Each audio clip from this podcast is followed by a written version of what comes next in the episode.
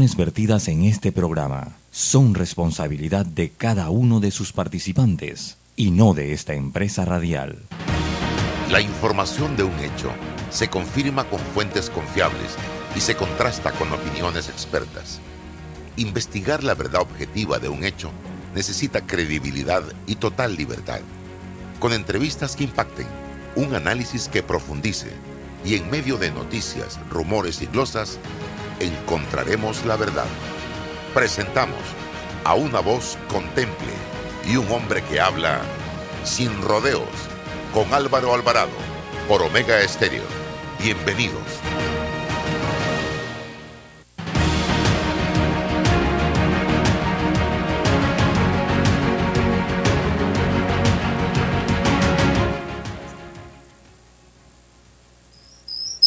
Tal, mis amigos? Tengan todos muy buenos días, muy buenos días, bienvenidos.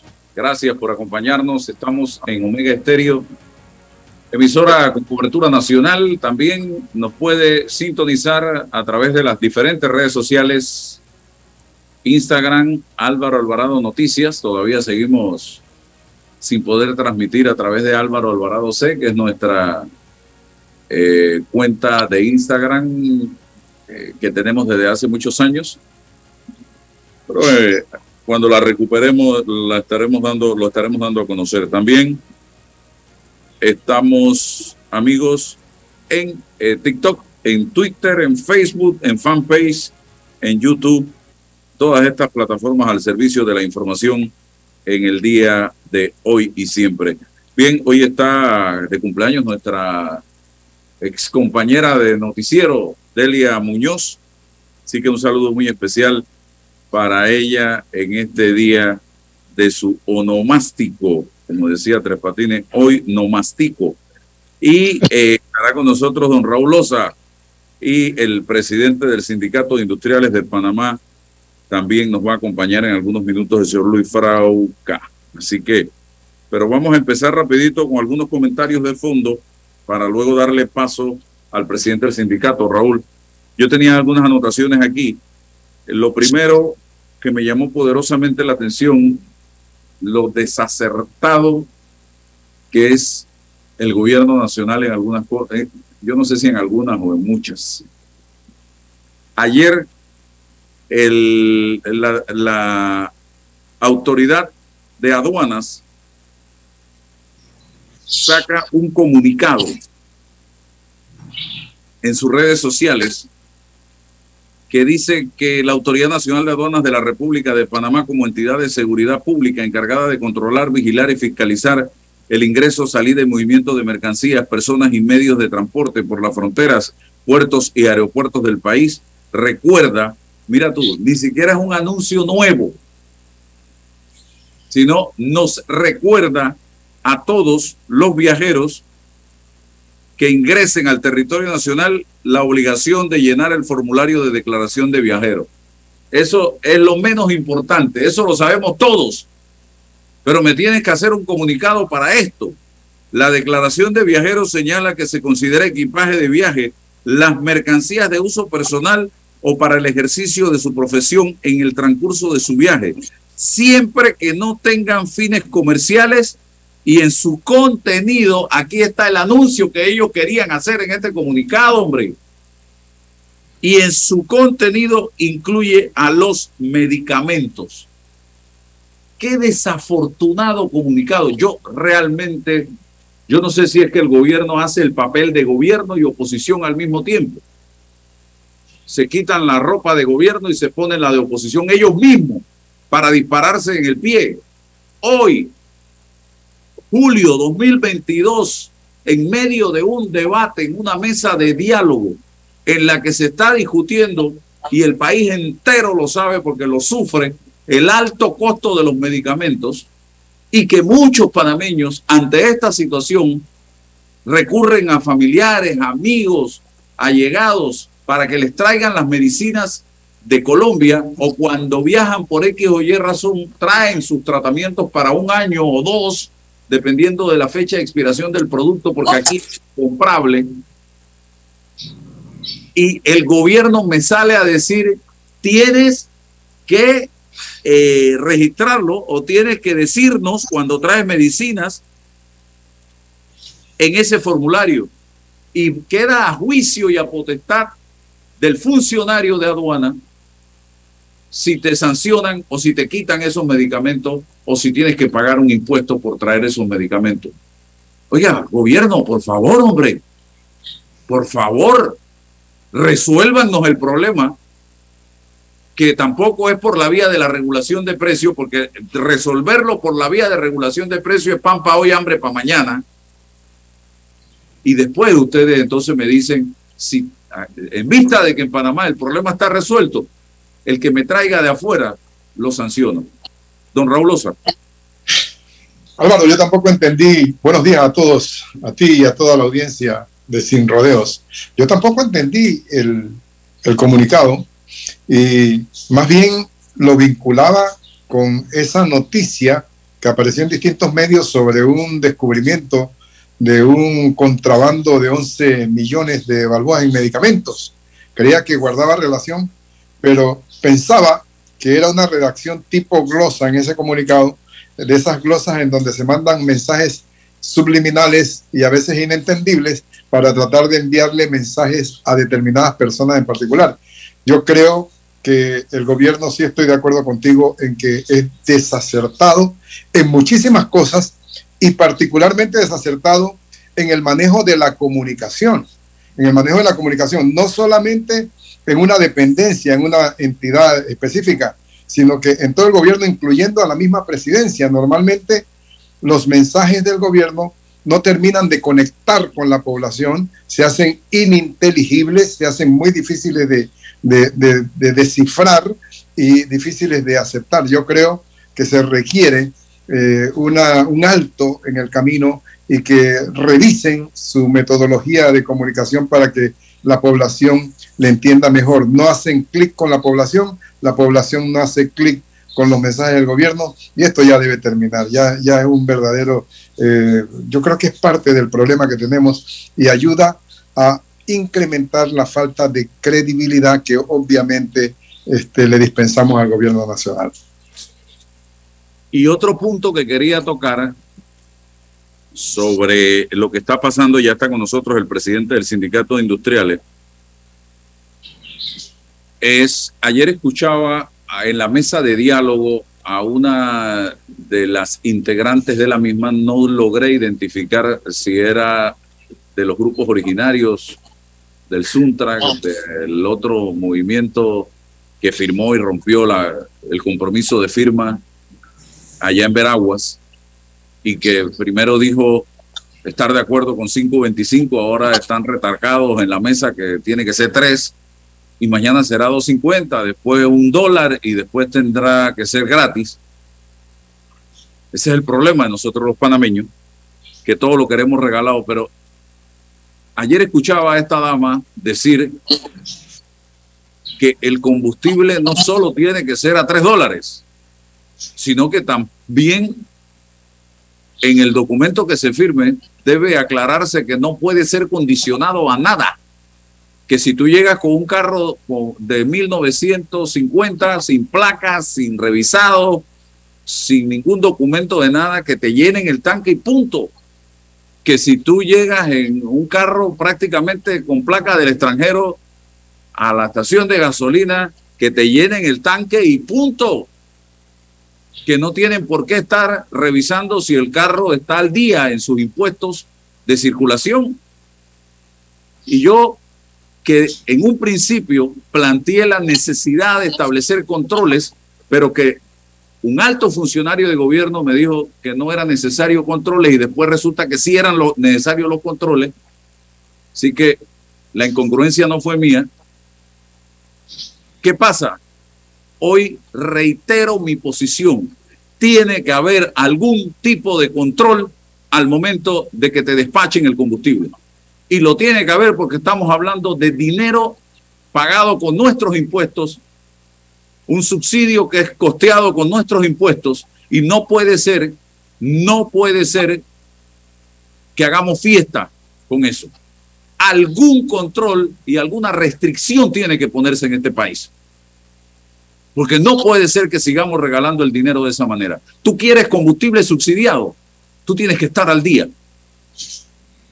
No puede ser que tú me aparezcas con un carro con placa del 2019, 2018, a llenar el tanque de combustible.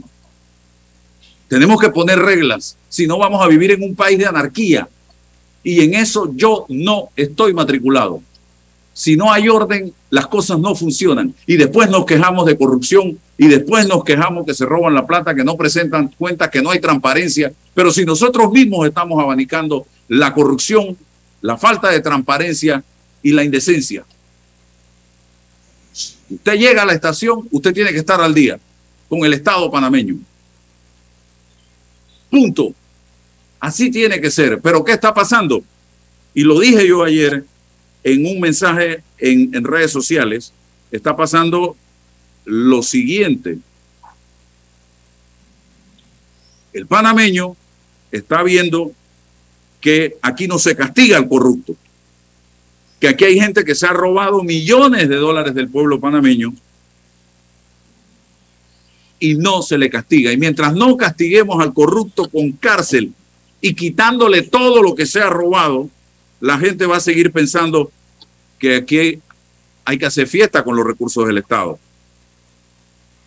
Que aquí todo tiene que darnos, dar, tienen que darnos los gratis. Y eso no puede ser, señoras y señores. Tenemos un gran déficit en materia de justicia y eso tenemos que atacarlo con prontitud, con prontitud para quitarle de la mente a la gente que aquí la plata llueve, porque eso no es así. Y hoy día hay gente que dice robó pero hizo. Yo cambio eso.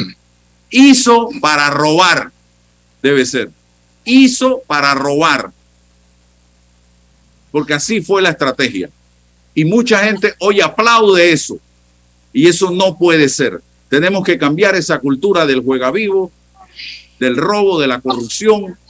La criticamos cuando no nos beneficia, cuando nos beneficia nos quedamos callados o la aplaudimos. Y eso no puede ser. Eh, don Luis Frauca, su opinión de esto, sinceramente, como panameño y como presidente del Sindicato de Industriales de Panamá también. A ver, como panameño, eh, bueno, buenos días a todos primero, a, don Raúl también. Eh, lo primero es, hablaste de, has hablado de tantas cosas, pero sobre todo hablando de corrupción, estoy 100% de acuerdo contigo. Eh, hablamos, metemos en la mesa la parte de corrupción, metemos, todo el mundo habla de eso, pero al final la corrupción viene cuando la justicia no es, es débil, es tibia entonces, cuando tengamos en este país la certeza del castigo, definitivamente vamos a ir acorralando todo, todo lo que tiene que ver con la promoción de la, de la corrupción, la aceptación de la corrupción, no solo en, el empresariado, no solo en el gobierno, sino en la, en, en, la, mente de los panameños, en nuestra cultura. Porque hablamos de corrupción, pero cierro calles, afecto a otros. Y eso pareciera que en este país no se considera un delito. Dígalo quien lo diga. En cambio, en países civilizados, poner un pie en la calle para cerrar tiene consecuencias. No te van a preguntar, tiene consecuencias. Es la ley. Igual, para mí, la base es la certeza del castigo. No hay promoción de la corrupción. Siempre habrá quien quiera entrar, pero la certeza del castigo es lo que va a reducir la producción. Y lo otro, que nosotros en el campo de la educación no hablamos de ética ni moral. O sea, eso es, eso es algo opcional. Eso es algo que se da en algún lugar y en otros no.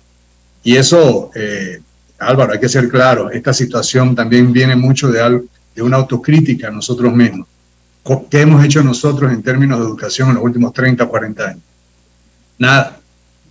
Nada, es un privilegio de algunos por, por su poder adquisitivo. Pero en, la medida en que nosotros vayamos llevando a nuestra población un nivel de educación adecuado, no solo lo académico, sino lo cultural, arte, eh, deporte, nosotros podemos tener esa, esa esencia integral del panameño. No la tenemos ahora mismo. No hemos hecho nada. Eso es una crítica a nosotros mismos. Siempre hablamos del gobierno, pero nosotros mismos somos responsables de, ese panameño no bien educado.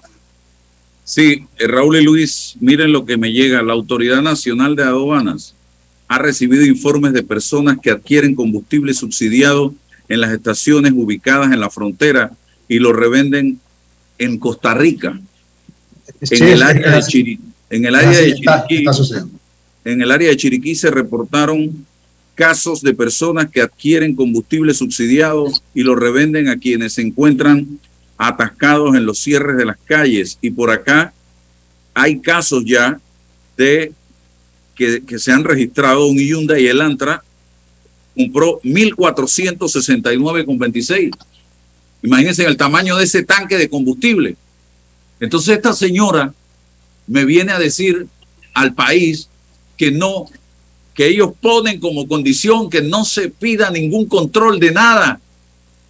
Eso no puede ser. Otro carro, un Suzuki Spark, compró 556 con 34. Un Hyundai Accent que todos sabemos que, hey, 50 no, que 50, con 40 dólares se llena. 484 con 16. Y una moto. Una moto. Italica itálica, 312 dólares de combustible. Entonces esta señora, ¿cómo me viene a decir a mí en una mesa donde está hablando gente adulta y gente que se supone que están preocupados por el país y gente que se supone que son responsables y que quieren resolver la situación de transparencia, de corrupción, los problemas que vive la nación panameña? Entonces es un desorden lo que hay en esa mesa con planteamientos que van eh, hacia el ala populista, pues regálenle todo al pueblo. Y eso no puede ser ni aquí ni en ningún lugar del mundo. Aquí tenemos que ser serios en este tema. Y vamos a, no sé Raúl si quieres aportar algo sobre esto. Sí, claro, en, en, la coyuntura actual no hay ningún regalo para el pueblo, son subsidios y esos subsidios los tenemos que pagar. Esa es plata del Estado que tenemos que pagar. Estamos pagando la gasolina a 3.25, pero la diferencia del precio la aporta el Estado. Esos son dineros del, del Estado. Por lo tanto, hacer mal uso de ese dinero, apropiarse de él, constituye el delito de peculado por parte de los particulares eh, que en alguna, en alguna circunstancia, en alguna coyuntura, se apropian de, esos, de esos fondos. Por lo tanto, nosotros tenemos que subrayar el hecho de que siempre hablamos de la corrupción de los gobernantes, ¿no? Eventualmente decimos que donde hay un gobernante corrupto siempre hubo un particular, un empresario que tuvo algo que ver en la promoción del acto de corrupción. Pero la ciudadanía eh, común también está participando en cada oportunidad porque pareciera como que nos han acostumbrado en esa conducta clientelar de aprovecharnos, de agarrar lo que nos quede a mano para aprovecharnos de los beneficios que eh, incorrectamente podamos eh, utilizar, porque vemos que arriba se está robando impunemente y no pasa nada. Y, entonces nosotros también como que tenemos derecho a eso. Tenemos que hacer lo necesario para detener esto. Los controles son sumamente importantes. Hay noticias como la que tú señalas, ya, ya están en los medios de comunicación social en el sentido de que están retanqueando, están rellenando varias veces al día y haciendo mal uso del combustible o del, precio del combustible en nuestro país. También hay noticias en el sentido de que los mismos trabajadores que dispensan el combustible en algunas estaciones de gasolina se están quedando cuando hay eh, clientes que no hacen uso del, subsidio. Entonces se quedan, con lo, lo, venden a distintos precios. esos controles tenemos que imponerlos porque estamos cayendo toda la ciudadanía en, en la conducta inadecuada, eh, repugnante que estamos tratando de corregir en nuestro país. Eso no puede seguirse dando. Tenemos que imponer controles responsablemente, disciplinadamente y hacer uso de los beneficios como manda Dios y como manda la ley. Ahí, está, ahí está lo que hablábamos, Álvaro, la parte ética y moral de nosotros como ciudadanos y la parte de la certeza del castigo cuando, cuando vas en contra de una norma. No, no va, ¿Cuál es la consecuencia para aquel que lo hizo en forma incorrecta? ¿Lo sigue haciendo? hay alguna multa, ahí es donde hay que tratar de, tenemos que llegar a ese nivel, la ética y la moral del que no le importa, del que lo va a hacer, y la parte de la, certeza del castigo cuando incumples. Aquí hay responsabilidad compartida del despachador y de el dueño del carro. Evidentemente que algo tiene que haber aquí de parte y parte.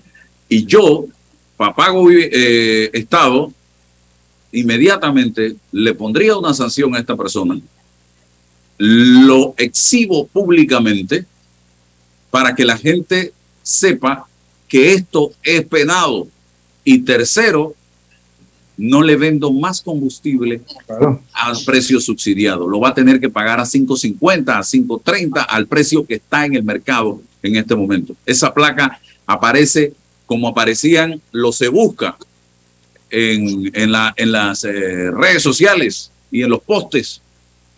Bueno, va a aparecer, porque a usted no se le vende más. Y el que le, el que le venda a esa matrícula combustible subsidiado, lo voy a sancionar. Así de sencillo, tenemos que empezar a poner orden en este país, porque hemos vivido en el desorden tras desorden tras desorden, que hoy prácticamente lo que estamos viviendo raya en síntomas de anarquía en muchos casos. Y nosotros no podemos seguir con esa conducta porque estamos caminando por muy mal camino, hombre. Rumbo al barranco. Y miren, yo decía ayer, y ya vamos a entrar en el tema del control de precios, nos estamos metiendo en un callejón sin salida con todos estos subsidios que estamos dando y que se han ido multiplicando. Cuando no haya dinero para educación, para salud, para obras importantes, para vivienda, cuando no seamos sujetos de crédito, ya que estamos endeudados por encima del cuello, nos daremos cuenta de lo que yo estoy diciendo en este momento estamos jugando con fuego. Y le añadí a ese tuit, siento que la debilidad y falta de credibilidad del gobierno los está llevando a ceder, ceder y ceder, tomando decisiones sin pensar en el futuro nuestro y de nuestros hijos. Sus errores, los errores del gobierno, los están llevando a asumir compromisos insostenibles en el tiempo, pobre de las presentes y futuras generaciones. Don Luis, qué significa la regulación de precios, subsidiada en su gran mayoría, porque eso es subsidiado eh, para este país, en las condiciones en que estamos. Más recursos. Eh, vamos a, vamos a ver toda la cadena, ¿no? Eh, quiero, quiero estar claro, ¿se escucha bien? Sí, alto y claro, alto y claro. Lo, lo, que, a ver, vamos a ver la cadena, vamos a ver los subsidios, vamos a ver que venimos de una pandemia donde el nivel de endeudamiento es, eh, estamos llegando al límite. La recaudación del Estado había, había ido mejorando, pero ni siquiera a los niveles de 2019. ¿Cuál, ¿Cuál va a ser la recaudación del Estado en los próximos meses? Sabiendo que el comercio, industria en general, la agroindustria, agro, estamos en pérdidas ahora mismo eh, el consumo está en su nivel más bajo en este momento, por ITBMS, por impuesto de importación, por, consumo en general, ¿cuál va a ser la recaudación del Estado? Si las empresas están entrando en, la, en, los números rojos, estamos entre un 30 y 45% menos, algunos están sobre el 50% menos en este mes. ¿Cuál va a ser la recaudación del Estado? En niveles de recuperación de la economía, el Estado no está, no está cubriendo su cosa, estamos cubriendo con deuda.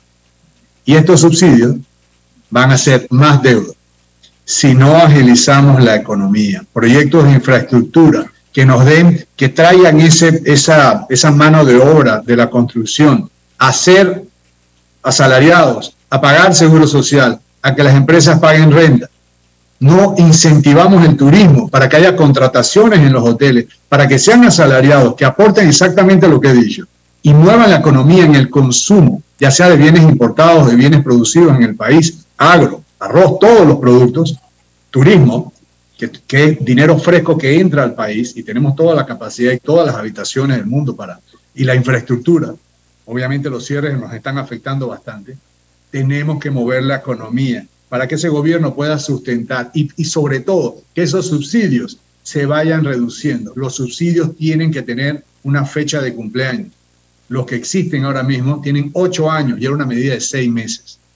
El subsidio tiene que irse reduciendo. ¿Cómo se reduce? Metiendo gente al, mercado laboral, sacándolos de la informalidad. Es básico. Si seguimos escuchando los cantos de sirena de estos grupos, nos quieren llevar a eso, a la escasez. Ya nos acostumbramos a hacer filas por el combustible. Ya nos acostumbramos a tener áreas que no tienen energía eléctrica. Ya nos acostumbramos a que nos coarten la, libertad de tránsito, a pagar los productos más caros y sobre todo a que haya escasez. ¿A qué les parece? ¿A qué les suena? Eso no es un experimento, nada más tenemos que voltear la mirada hacia arriba o hacia abajo y ya nos damos cuenta lo que ha sucedido en países y cómo nos comienzan a acostumbrar. Conversaciones como las que se están dando ahora mismo se pueden extender meses, este país no demora meses, pero nos quieren acostumbrar. No podemos acostumbrarnos a lo que acabo de mencionar, no podemos. No, y, Así que, otra cosa que estoy viendo con mucha fuerza es, se está vendiendo o se está mercadeando la eh, satanización de la empresa, del empresario. Hoy se está vendiendo eso, que todos los empresarios, todos, y yo soy empresario pequeño, somos el demonio, somos diablos, somos Satanás. Leo ah. comentarios como por ejemplo, es, que se ganan el triple o cuatro veces o cinco veces y eso hay que eh, reducirlo, eso hay que controlarlo. Yo me pregunto, quienes hablan así, ¿habrán puesto un platón de empanadas alguna vez en su vida para vender? Mira, mira, yo, pienso Álvaro, yo pienso Álvaro que nosotros, y ya lo estamos haciendo y lo hemos hecho, eh, eh, hay que explicar todo, todo lo que tiene que ver con la economía, con las empresas, tú eres empresario. Primero, 10 de cada 10 empresas, 9 son micro, pequeña y mediana empresa. Y 9, 9 de 10. ¿Qué significa? No podemos, no, no podemos dañar ese tejido. La gran, la gran empresa se mantiene o toma una decisión de cerrar. A veces son decisiones muy frías, porque sencillamente los números no dan. Venimos en una época muy difícil. Eso es lo primero. Lo segundo es poder bajar al nivel de la, de, de la economía familiar, cómo, cómo se maneja un negocio. Yo, yo le hacía una comparación, por ejemplo, una libra de arroz, supongamos vale 50 centavos, y de ahí comen 10 personas. A la hora de preparar esa libra, la gente dirá, bueno, me costó 5 centavos por persona el arroz, el comer arroz. No, me costó 5 centavos el arroz, más el gas, más el agua, más la sal, más el aceite. Y después tengo, al terminar, que lavarlo con agua y jabón. ¿Me costó 5 centavos comerme esa libra entre 10 de arroz? No, probablemente me costó 10, 12 centavos. Exactamente es igual en un sistema productivo, llámese agro. Viene el fertilizante, viene el combustible, viene el almacenamiento, viene el transporte, viene el procesamiento para poder yo tenerlo en poder adquirirlo en algún lugar. Todos los bienes son igual. La producción de energía, el transporte, todo. Si nosotros vamos, como hemos hecho en las últimas tres semanas, mermando la capacidad productiva del país, señores, ya tenemos la escasez, ya tenemos la subida de precios. Plátanos a un dólar, plátanos a 75 centavos, en un país que produce los mejores plátanos probablemente ni hablemos del resto. Tenemos una cosecha de arroz que está al borde de perderse y al borde de sembrar para que lo tengamos en tres meses. Nos quieren acostumbrar al hambre, pues lo están haciendo muy bien. No solo los pocos protestantes, sino también lo está haciendo la falta de ejecutar medidas que nos permitan a todos los que producimos, a esos nueve de cada diez, producir. La gran empresa se sostiene sobre la micro, pequeña y mediana empresa. Produce bolsa, el que transporta, el que da servicios. Ahí está el, corazón de la empresa privada, está en esa micro, pequeña y mediana empresa. Raúl. Mira Álvaro, yo creo que no es correcto que nosotros estemos eh, generalizando en el sentido de que todos los empresarios se están ganando 600, 500, 300, 400% y que, y que eso no es justo para un país como el nuestro. Creo que es eh, razonable que nosotros entendamos el tema de los costos eh, reales del consumo, como lo ha explicado Luis, me parece muy correcto, pero también es, hay que tomar en consideración que hay determinados sectores o determinadas empresas que han logrado convencer a través de los análisis presentados en los medios de comunicación social de que están procediendo con extrema voracidad en algunos casos. Y si no, volvamos al tema de los medicamentos. ¿No? generalicemos. Hay determinados sectores empresariales en donde realmente se produce lo que podemos denominar voracidad.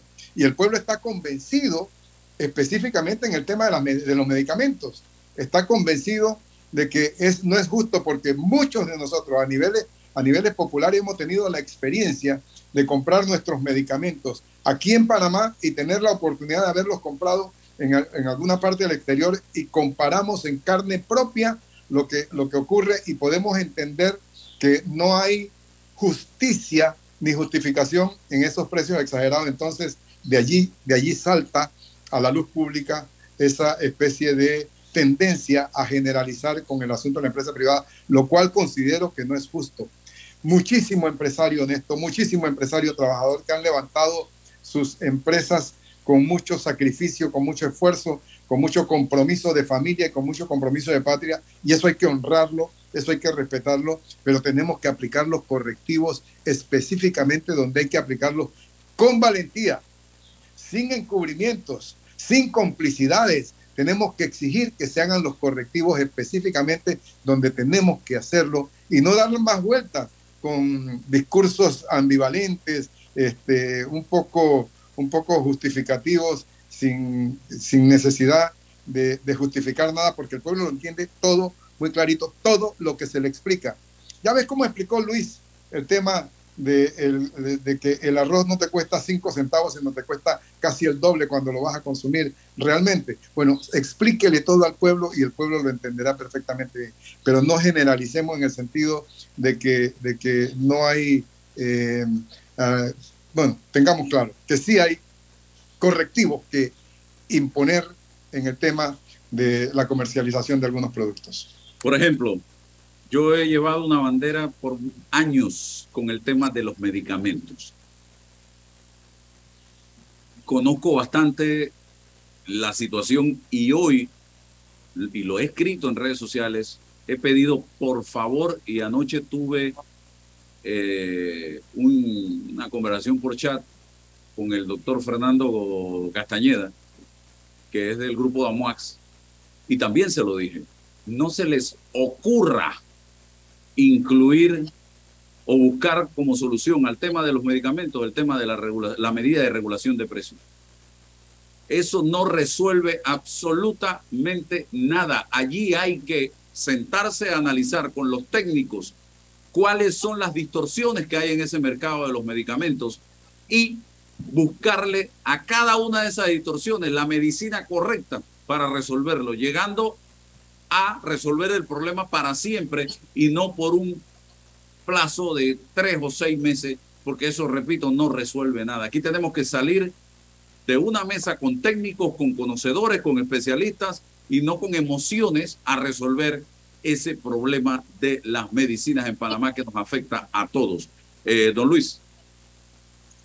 Mira, yo no, no me considero experto en el área de medicamentos. Eh, he escuchado las explicaciones que han dado los, las casas que importan.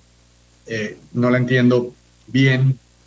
Escuché alguna explicación que tiene hasta cierto sentido en términos de mercado. Y les explico así, desde la perspectiva del que produce, distribuye y vende, ¿no? Cuando tú tienes un cliente que, te compra poco el mismo producto y tienes otro cliente que te compra mucho, o sea, mueve más volumen de ese producto, a ese que mueve más producto le das un descuento adicional porque evidentemente es un cliente mucho más importante, de mucho más consumo. En cambio, al pequeño, para proteger al, al, gran consumidor en el precio por, el volumen de lo que compra, entonces al pequeño no le puedes dar el mismo precio porque al grande te lo va a exigir. ¿Sí? Es como en tu negocio, si alguien te pide un banquete, su precio, su precio por plato, por ejemplo, va a ser menor a que te pide un plato del menú. ¿Sí? Si te piden una fiesta, por ejemplo, tu proporción de precio va a ser menor. Hasta donde entendí en una explicación, que fue la única que pude entender, es que los países grandes tienen descuentos más grandes por su consumo, vamos a hablar un México, del mismo, del mismo eh, medicamento, y los más pequeños no tienen esa ventaja de precio por volumen. Porque desde el concepto de producción tú dices, a mí me cuesta lo mismo hacer este medicamento si se lo vendo a fulano que si lo vendo a sultano. No, no tiene sentido, el costo es el mismo. Pero pareciera que por territorios, por países, ese es un concepto que se maneja en ese gran mercado de medicamentos. Eso es lo, eso es lo, que, eso es lo que he escuchado en el mercado local se manejan en diferentes productos cuando tienes un producto, un, alguien que te consume, que te compra gran cantidad al que te compra menos cantidad. Eso, ese descuento por volumen se, es parte de lo que es el negocio. ¿Qué pasa? Es medicamento, no es lo mismo. No estás hablando de un, de un insumo que tú decides si compro el rojo, el verde o el amarillo. No, es medicamento. Y cuando es recetado y es necesario, ya eso tiene otras consideraciones que no, que, que parecieran no, no parecen ser de ese libre mercado donde tú eliges si compras o no compras. Cuando se te receta ese, ese es el que tienes que consumir. ¿Es correcto? No, no, hay, no hay muchas opciones, porque te lo receta un médico, es tu salud, es el que vas a buscar, es el que vas a comprar. Entonces, ya, ya no, ya las consideraciones eh, que, que, privan para otros, al mercado libre, no parecieran ser las mismas, pero hasta ahí entendí, eh, y te lo digo, probablemente tú o yo, eh, que hemos comenzado hace probablemente un par de años a consumir medicamentos, te das cuenta que el, la, la, erogación anual de comprar medicamentos privados e, e, es, es, grande. Eh, estás hablando de miles de dólares, no estás hablando de, de decenas de dólares de cientos de dólares. Ya uno lo comienza a resentir. Estoy 100% de acuerdo con, con que esto tiene que tener un nivel de aclaración, de sentarnos y ver qué se puede hacer para reducir un medicamento. Tiene que tener un nivel de aclaración, sentarnos, claro. discutirlo, porque esa explicación la he escuchado varias veces y yo no puedo entender cómo se justifica por un aumento en el precio por el tamaño de la población, cómo se justifica una ganancia de 600%, de 1000%. Compré un producto que vale 3 balboas en el país vecino y acá vale 32 balboas esto, esta justificación? ¿Cómo, cómo sí. surge esa sí. justificación de un aumento por el tamaño de la población? Un la, la escala de precios no pareciera ser lógico. No, no, lo entiendo. Entonces, entonces abramos el mercado y que nosotros podamos, así como se pone un restaurante, como se pone una tienda de ropa, también con los controles pertinentes poder importar medicamentos. Pero hay un mercado demasiado desregulado y demasiado cerrado en este momento para el tema de los medicamentos precisamente en nuestro país. Y si nosotros buscáramos un mecanismo tipo visto bueno de la FDA de Estados Unidos o de la otra organización europea que tiene el similar o lo, el, el, el, es el homólogo de, de la FDA, pudiéramos irnos por ese caminito. Yo creo que esa sería una opción y eliminar tantos controles a través de farmacia y droga tantos trámites que hay que hacer. Si ya esto tiene ganchito de organizaciones importantes a nivel internacional, ¿por qué tener nosotros acá que ser eh, más burocráticos? La burocracia a veces lo que ayuda es a complicar las cosas. Pero Álvaro, mira lo sucedido ayer, 11 millones me pareció una me pareció una cifra enorme, 11 millones de dólares en contrabando de medicamentos. Que contrabando de medicamentos es uno de los de, de, por la necesidad de la población mundial de medicamentos a bajo costo. Eh, se rompe el control, aumenta el contrabando. El, la parte de control es importante. Claro. Las farmacéuticas invierten, invierten mucho en, en, investigación y desarrollo. Eso evidentemente tiene un, tiene un costo, pero también los volúmenes de producción son, son grandes. Para, para, para una población que va a adquirir un bien que al final es obligatorio por, por cuestiones de salud, tienes si tienes la capacidad, tienes, ya sea que te la dé el Estado o la puedas comprar, tienes que utilizarlo para poder mantener tu salud. Eso es, eso es básico, estoy de acuerdo. Luis, el, el efecto que la regulación de precios tiene en el consumidor a largo plazo, ¿cuál pudiera ser? Veía una explicación de Xavier sí. Servia, eh, asesor financiero de CNN, donde planteaba lo que puede venir con el control de precios y no es que, como tú decías, eh, tenemos, vamos a descubrirlo, ya eso ya, ya, ya está probado, qué es lo que viene y el, el efecto que puede causar en el productor panameño y en los comercios y establecimientos comerciales, porque no todo es fruta, verdura y legumbre que se produce en Panamá, hay otras cosas. Hablemos de eso. Mira, te voy a decir no el efecto que va a tener, eso te lo puedo explicar, pero también el efecto que tiene, incluso tiene a partir de la semana pasada. Por ejemplo, cuando, cuando tú tienes un, un listado de productos donde ahí aparece X, que es el, de menor precio, evidentemente, eh, automáticamente el mercado, el mercado es un ente vivo, sobre todo el mercado libre como el que nosotros, nosotros nos manejamos en Panamá. Ese es, la, ese es nuestro eh, libre empresa, libre oferta y demanda. ¿Qué, ¿Qué pasó con el mercado? No voy a tratar de obviar el producto para no ir dirigido, pero la, los puntos de comercialización dicen, hey, yo tengo inventario de ese producto. Así que mejor lo devuelvo al productor o al importador, porque no sé si este inventario que compré a un precio lo voy a poder vender al precio de mercado que tenía. Después me van a obligar a tener que venderlo más bajo del costo. Entonces lo retorna. Y cuando lo retorna, no lo vuelve a pedir. Significa que ese producto de más bajo precio ya no lo vas a encontrar en el mercado. Es un efecto, un efecto normal. Ahora, ¿qué pasa? Automáticamente en la escala de precios, el que va a estar disponible es el que sigue, que no es el que está regulado. ¿Mm? Entonces, uno, no se va a encontrar el que supuestamente se reguló porque no da el costo y automáticamente el que va a estar disponible es el de mayor precio, el que sigue en la escala de precios. ¿Funcionó? No, no funcionó. Porque de la misma forma que un negocio como un restaurante no va a vender un plato que cuesta dos dólares en uno, ni siquiera en dos. De la misma forma que nadie va a producir un bien para venderlo por debajo de su costo, ni siquiera subsidiado. Esa es la reacción lógica y automática del mercado. Me decían un par de asiáticos que son los que controlan el comercio al por menor en cuanto a tiendas, eh, abarroterías, eh, mini super, eh, que de esos, esos 72 productos que está regulando son los que ellos venden. Claro. Y que ahora, ¿qué van a hacer? ¿Cuál va a ser su ganancia si les están controlando el precio? Dice, comprar huevo para vender huevo, no puedo. no puede, no puede, no puede. Entonces, ¿cómo, cómo, cómo hacen? vamos, vamos a ir específicamente a ese canal, que es un canal importantísimo en nuestro país, importantísimo.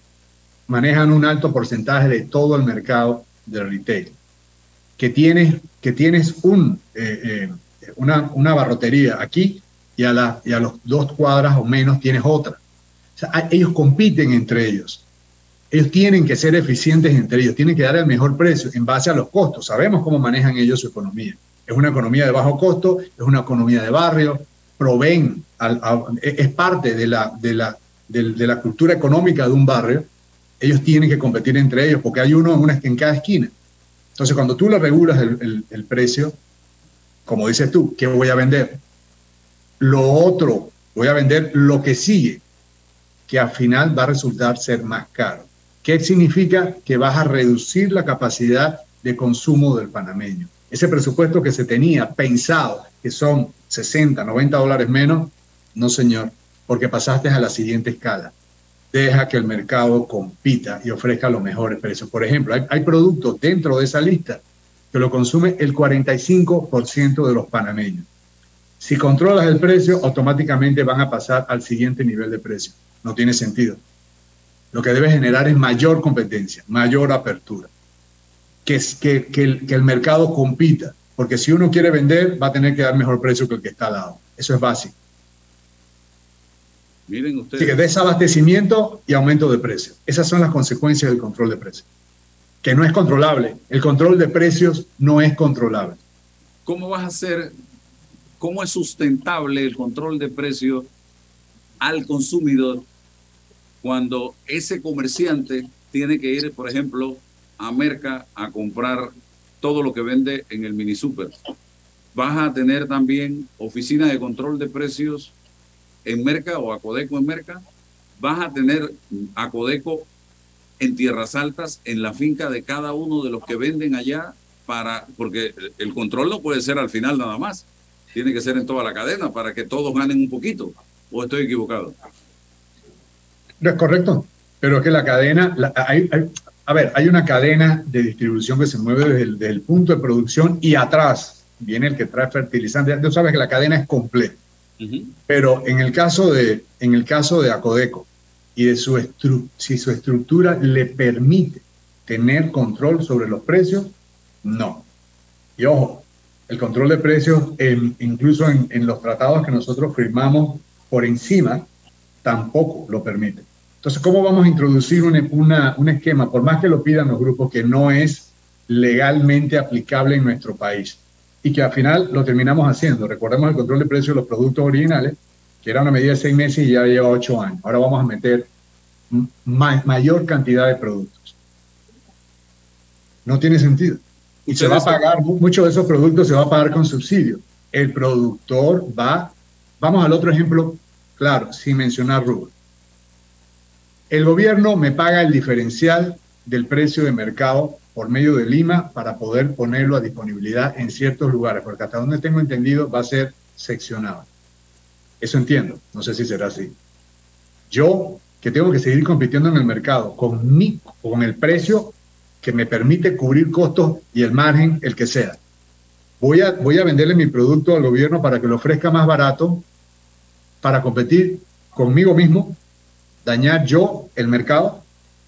No lo veo, no, no, no, no lo veo lógico. Y peor, para que me pagues en seis meses, un año la cuenta.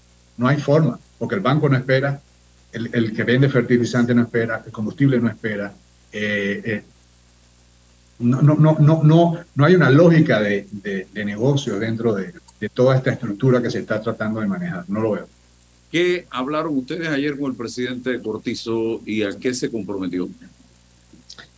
A ver, eh, recibimos un informe de, de, la situación en general, ¿no? Eh, yo, eh, insistimos en tener que estar en la mesa en, en, la mesa que denominamos claramente que es un monólogo, eso es, eso es claro. No hay, no hay contraparte que te pueda, puedes hablar, hablar, hablar, hablar, hablar y salirte de la conversación y volver a entrar cuando te da la gana y es más un discurso político de arenga que, que realmente una negociación. Eso nos queda claro. Eh, y, lo dijimos, ¿no? Es como si fuese una, una eh, convención colectiva entre la CAPAC y el SUNTRA y la CAPAC no esté si no estén los ganaderos o estén los, los, los industriales, pero no esté la CAPAC, no hay ningún sentido. Los, que tienen que ver con, el, con la negociación no están. Eso es inaceptable. Eso, fue, eso lo establecimos al, al presidente y se comprometió hoy, que, que se ve como un señor, a solicitar pues, genéricamente que esté el sector industrial, el sector eh, comercial, el sector agroindustrial y agro, eh, en, toda su, en toda su faceta. Eh, que ¿Qué esperamos nosotros? Yo no estoy seguro, pero probablemente la contraparte no quiera que nosotros estemos. Lo ha repetido una y otra vez. Eso está claro. ¿Cómo llegar a esos consensos? Pues ya veremos. Lo que sí tenemos que estar claro, Álvaro, es que esta estrategia de llevarnos al cansancio la van a llevar hasta donde ellos piensen que la deben llevar. Cuando los señores del Sundrak tienen una convención colectiva con CAPAC, eso puede tomar seis meses, a puerta cerrada. Lo, lo resuelven. Esto no es a puerta cerrada. Esto es a señal abierta. A exigir, a, insultar, a tratar de cambiar, a tratar de, tornar algo que es muy puntual, de ocho puntos, a llevarlo a una, a una eh, discusión ideológica. Entonces ya se va desvirtuando la, el, el, objetivo de estos, de estos grupos, que al final han terminado siendo representación, no sé, de punto 25, medio por ciento de la población, decidiendo sobre el resto de la población, sobre la micro, pequeña y mediana empresa, sobre cuál va a ser el precio al consumidor, sobre cómo nos podemos mover, sobre qué es lo que podemos hacer, si ganamos o perdemos, que evidentemente ya estamos, ya, ya los números más rojos no pueden estar. Esa es la discusión que hay. Raúl. Bien, yo eh, me he quedado bien interesado y bien sorprendido del término monólogo con respecto al diálogo eh, de la mesa única, por cuanto a mí me ha parecido, porque he estado siguiendo el diálogo, que las partes estaban representadas por eh, el sector del movimiento popular, por un lado, con la facilitación de la iglesia, y por el otro lado, el gobierno nacional. Entonces pensaba yo que había un diálogo. Reconozco que es conveniente para el país que la patria se entienda conformada por todos los sectores y allí deben estar también los sectores que están reclamando participación. Eh, el Sindicato Industrial y la Cámara de Comercio y ahora el movimiento, la Alianza Panamá, que reclama participación específicamente en el área de la corrupción, que me ha parecido sumamente importante. Me parece que todos deben estar allí representados. Pero en alguna forma siento yo que calificar al diálogo como un monólogo me parece una descalificación del interlocutor gobierno, porque no hay contrapeso. Y ese, eso parece reflejarse en la explicación que nos da Luis con respecto a eh, cómo afecta la regulación de precios al, al, consumidor final. Entonces, ¿dónde estaban los técnicos del gobierno en el momento este, que hicieron o no hicieron o hicieron a medias la, la, la, explicación sobre ese efecto? El asunto es que hubo un, eh, seis consensos en ese, en ese aspecto y se eh, listaron 72 productos eh, sin, en mi opinión, considerar los razonamientos que acaba de presentar Luis. Entonces, de allí llego a la conclusión de que el adjetivo monólogo como adjetivo aquí significa una descalificación, aunque sea parcial, de la representación del gobierno nacional. Sí, Luis. No, eh, correcto. A ver, eh, cuando, cuando una parte negocia, voy a usar la palabra negocio, o acuerda con otra, sin, sin tener la medida del efecto, eh, sin, sin tener la medida del efecto que va a tener, porque hemos hablado aquí del efecto que va a tener en el consumidor. A ver, el efecto lo va a tener en, el, en, en la parte de producción del agro, porque la alianza son 135 gremios que están hasta los pescadores. Hay toda clase de gremios y estamos tratando, nosotros no podemos ser voceros de, de todo, de esa masa, porque 9 de 10 están ahí en esa alianza. No son los más grandes, están todos representados, todos los que están sufriendo ahora mismo este caos. Pero desde la perspectiva de ese monólogo, ¿cómo no traes al sector comercio, industria, agro, agroindustria a la mesa para que en conjunto con ese que está haciendo las solicitudes, hace unas solicitudes que tienen efecto aquí, tienen efecto en los puestos de trabajo del sector privado, porque el gobierno no es el que produce. El gobierno no produce nada, el gobierno administra, pero también ya sabemos que consume y mucho, y que consume en forma hasta incorrecta, en demasía, sin control de gasto. Pero si tú no traes a la mesa aquel que produce puestos de trabajo y que tiene la gran masa de asalariados del país, ¿cómo cómo esto no es un monólogo. Porque todos venimos, venimos de unos fletes que están seis veces que no terminan de bajar, de un alto precio de combustible. Tenemos eh, productos, materias primas y materiales que han subido exorbitantemente en el extranjero, incluso los locales. Son factores que son externos a, a Panamá.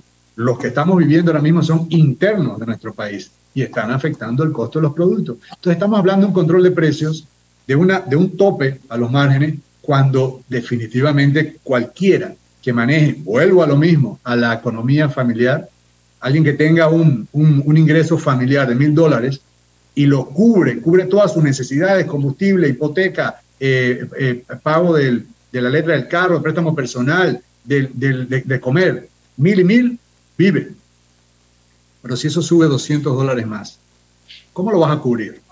Con deuda pidiendo prestado, pero lo vas a tener que pagar. Eh, así es. Y el Estado está igual. Y la empresa privada no está mejor. Porque también está endeudada. ¿Mm? Entonces, eh, no traer a ese, a ese afectado, que al final afecta al consumidor, eso es un monólogo. Tú no puedes ser árbitro de un solo equipo, tú tienes que ser árbitro de dos equipos. La, iglesia es la mediadora. ¿Y cómo califica el papel del gobierno? Bueno, que es un árbitro. Pero el árbitro no es la iglesia. No, ese es el. A ver, la, última palabra utilizada por Monseñor Ulloa es que han sido facilitadores. Facilitadores. El árbitro realmente. El árbitro hay una parte. No, e, exacto. Es, el mediador, es el, facilitador. Digamos, yo el estadio, yo pongo la, la, consola para poner el puntaje, pero realmente el árbitro no es el gobierno el, perdón, es el gobierno. hay un equipo, pero el otro equipo no lo trajiste al juego. Para poder que ese árbitro dijera, oye, este arancel sí, este arancel no, este producto sí, este producto no, por esta razón, por la otra razón. Ese es el árbitro. La iglesia facilita todo, todo el ambiente de, de, poder, de poder que se den las condiciones. Y me parece que lo ha hecho muy bien, pero muy bien, pero también me parece que como solo tiene un equipo, ese, ese equipo ha podido rebasar al, al facilitador. Es que tú no puedes sentar en una mesa, escuchen bien, estoy viendo los comentarios acá, exclusivamente a los que se manifestaron en la calle a conversar con el gobierno sobre temas que involucran al sector privado sin llamar al sector privado para ver cómo le encontramos una solución al problema.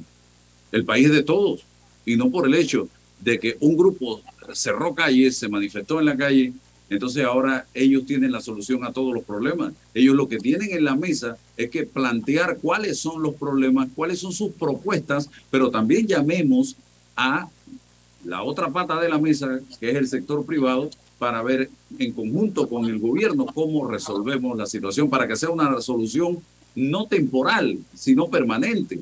Esa es la forma. Si mañana protestan entonces los estudiantes, se van a reunir con el Meduca y van a dejar por fuera a los docentes.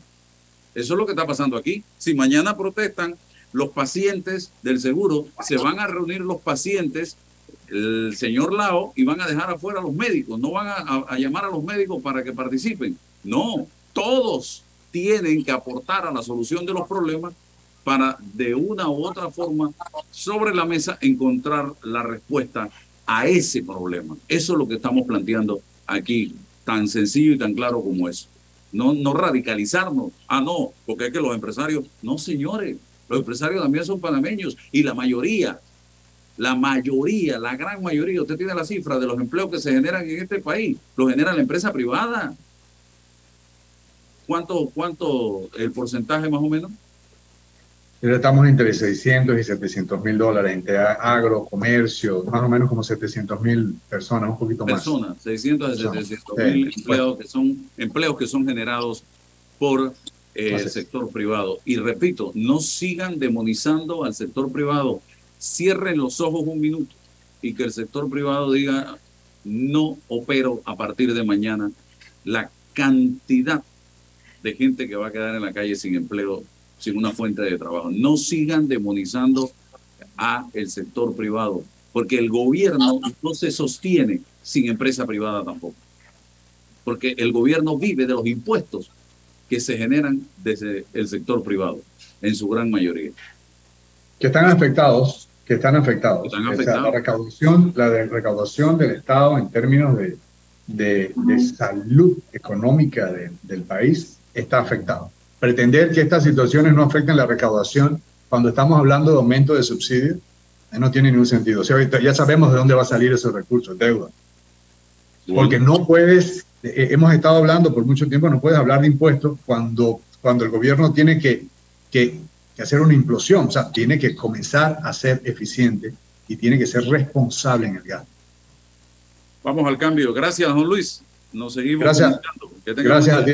Invierte en tu país y en la seguridad de lo que conoces. En Soluciones Financieras Mi Éxito te ofrecemos solidez, una excelente tasa de retorno y un grupo accionario de renombre con experiencia multisectorial. ¿Estás interesado en invertir con nosotros? Escríbenos a inversiones@miexito.net. Agua pura de nuestra tierra, riqueza inmensa de salud. Una conexión ilegal perjudica a los demás. No pagar es robar. Conéctate con tu conciencia. Gobierno Nacional y dan.gov.pa. Somos agua. Trabajando cada día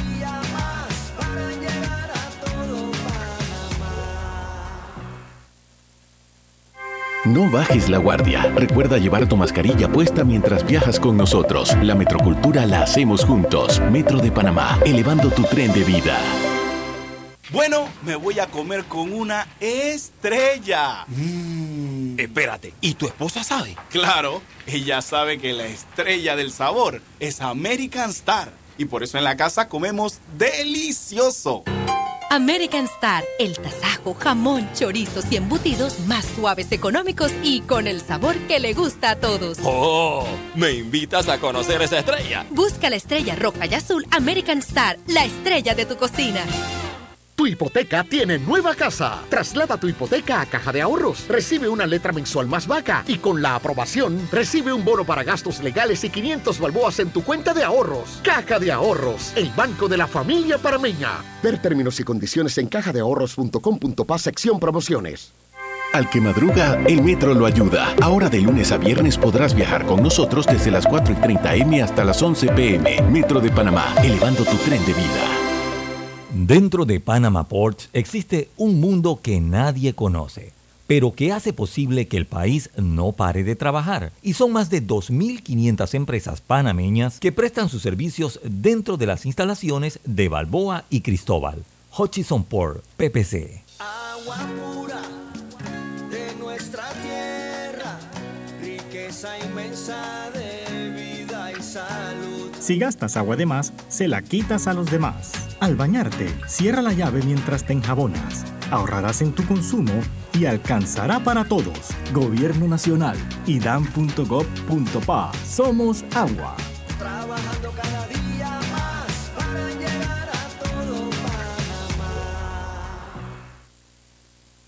Paso a paso se construyen los cimientos de la Línea 3, una obra que cambiará la manera de transportarse de más de 500.000 residentes de Panamá Oeste. Metro de Panamá, elevando tu tren de vida.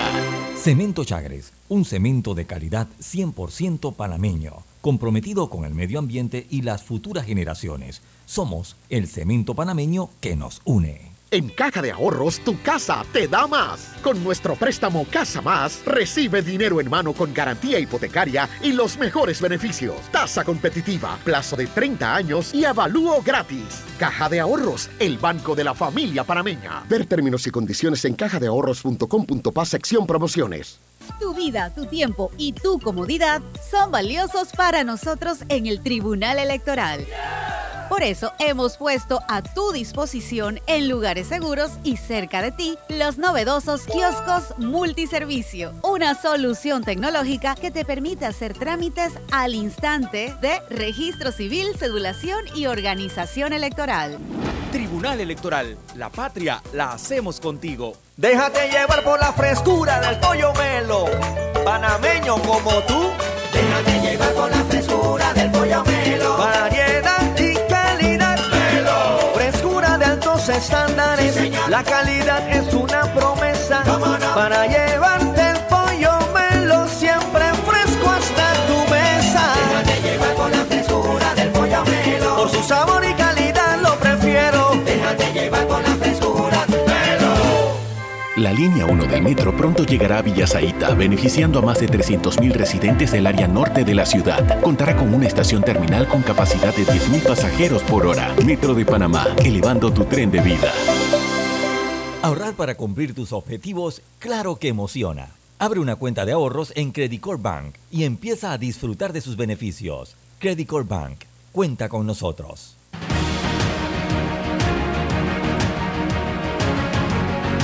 Seguimos acá ya para las conclusiones con Raúl Loza de lo que está pasando y, y yo todavía estoy con mucha atención y mucha preocupación porque yo siento que el escenario todavía es complejo. Sí, señor, sigue siendo muy complejo. Nos faltan seis o siete puntos, entre los cuales está la educación y entre los cuales hay que ir pensando en el retorno a clases, porque estamos perdiendo muchas clases con el déficit de aprendizaje que eso trae como consecuencia. Tenemos el, el país tiene un, un escenario bien complicado, bien difícil. Pero Álvaro, yo te quiero eh, manifestar un punto.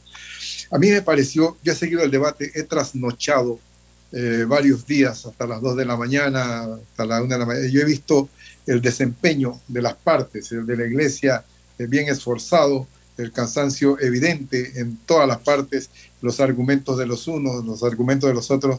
Y a mí no me parece justo que se califique como un... Mira, mira, yo no soy afecto al gobierno para nada, pero no me parece justo que se califique como un monólogo porque eso es descalificarlo. Fíjate, el gobierno ha tenido una representación con cinco ministros, no, seis ministros, cinco viceministros, diez directores de entidades autónomas y una cantidad de técnicos allí de apoyo tremenda. Y ha estado haciendo en algunos momentos o en la mayoría de los momentos una especie de equilibrio, eh, una especie de discusión, una especie de contraparte y, de alguna manera como que trataba de buscar el equilibrio en alguna forma y decir que es un monólogo, monólogo significa diálogo conmigo mismo, es decir, yo hablaba solo, decir que hablaba solamente el movimiento popular es anular la, participación del gobierno. Todos esos ministros, todos esos viceministros, todos esos técnicos estaban ausentes, estaban oyendo y no decían nada y se aprobó y se hizo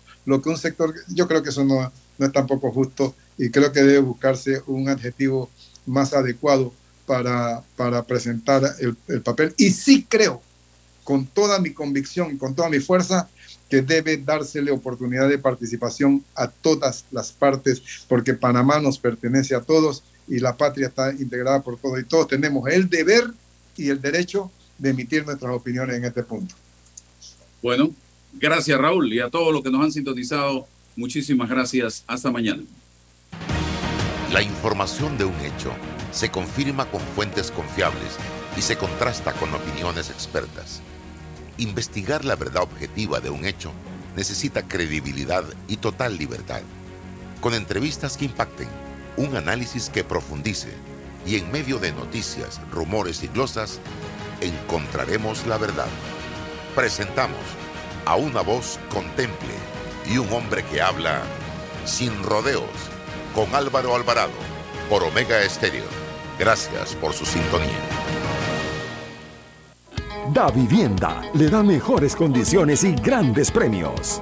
Compramos el saldo de su tarjeta de crédito de otros bancos al 0% de interés durante 24 meses y participe en el sorteo de un carro nuevo, bicicletas eléctricas y scooters eléctricos. Aproveche, mueva el saldo de sus tarjetas de crédito y gane. Conozca más en www.comprasaldodavivienda.com.pa. Aprobado mediante resolución número MEF-RES 2022-1538 del 16 de junio de 2022. ¿El hongo se ha convertido en tu mejor compañía? ¿Por qué no te cambias a una buena? Hongosil, lo más efectivo para hongos en pies y manos. Cuando sientas mal olor y picazón, Hongosil ungüento es la solución. Para hongos rebeldes, aplicar Hongosil solución dos veces al día. Cambia el hongo por Hongosil. De venta en todas las farmacias del país. Distribuye Laboratorio Guadalupe. Nissan toma el futuro y lo convierte en presente. Su tecnología, seguridad y rendimiento te lleva a lugares que no esperabas.